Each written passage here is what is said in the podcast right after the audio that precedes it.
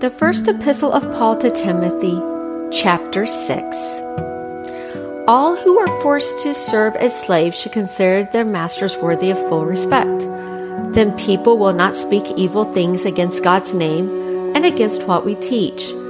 Some slaves have masters who are believers. They shouldn't show their masters disrespect just because they are also believers. Instead, they should serve them even better.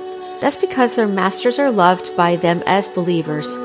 These masters are committed to caring for their slaves. These are the things you are to teach. Try hard to get the believers to do them. Suppose someone teaches something different than I have taught. Suppose that person doesn't agree with the true teaching of our Lord Jesus Christ. Suppose they don't agree with godly teaching.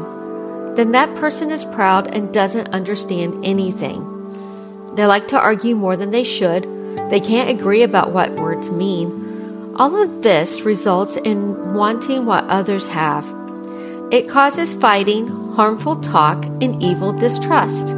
It stirs up trouble all the time among people whose minds are twisted by sin. The truth they once had has been taken away from them. They think they can get rich by being godly. You gain a lot when you live a godly life, but you must be happy with what you have. We didn't bring anything into the world, we can't take anything out of it. If we have food and clothing, we will be happy with that. People who want to get rich are tempted. They fall into a trap. They are tripped up by wanting many foolish and harmful things. Those who live like that are dragged down by what they do they are destroyed and die. Love for money causes all kinds of evil. Some people want to get rich. They have wandered away from the faith. They have wounded themselves with many sorrows. But you are a man of God.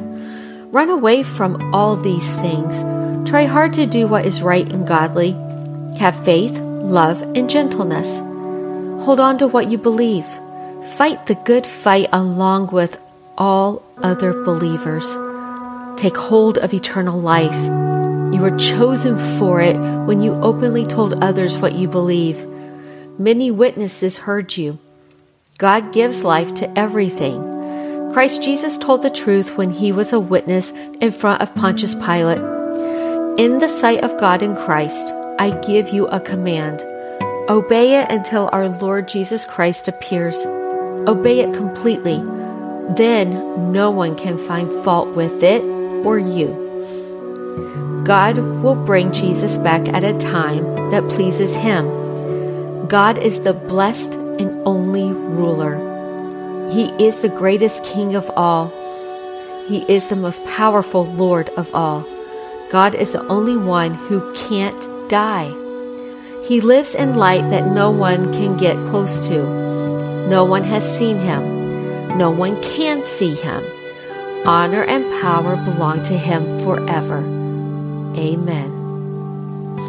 Command people who are rich in this world not to be proud. Tell them not to put their hope in riches. Wealth is so uncertain. Command those who are rich to put their hope in God. He richly provides us with everything to enjoy. Command the rich to do what is good. Tell them to be rich in doing good things. They must give freely. They must be willing to share. In this way, they will store up true riches for themselves. It will provide a firm basis for the next life. Then they will take hold of the life that really is life. Timothy Guard what God has trusted you with. Turn away from godless chatter. Stay away from opposing ideas that are falsely called knowledge. Some people believe them. By doing that, they have turned away from the faith. May God's grace be with you all.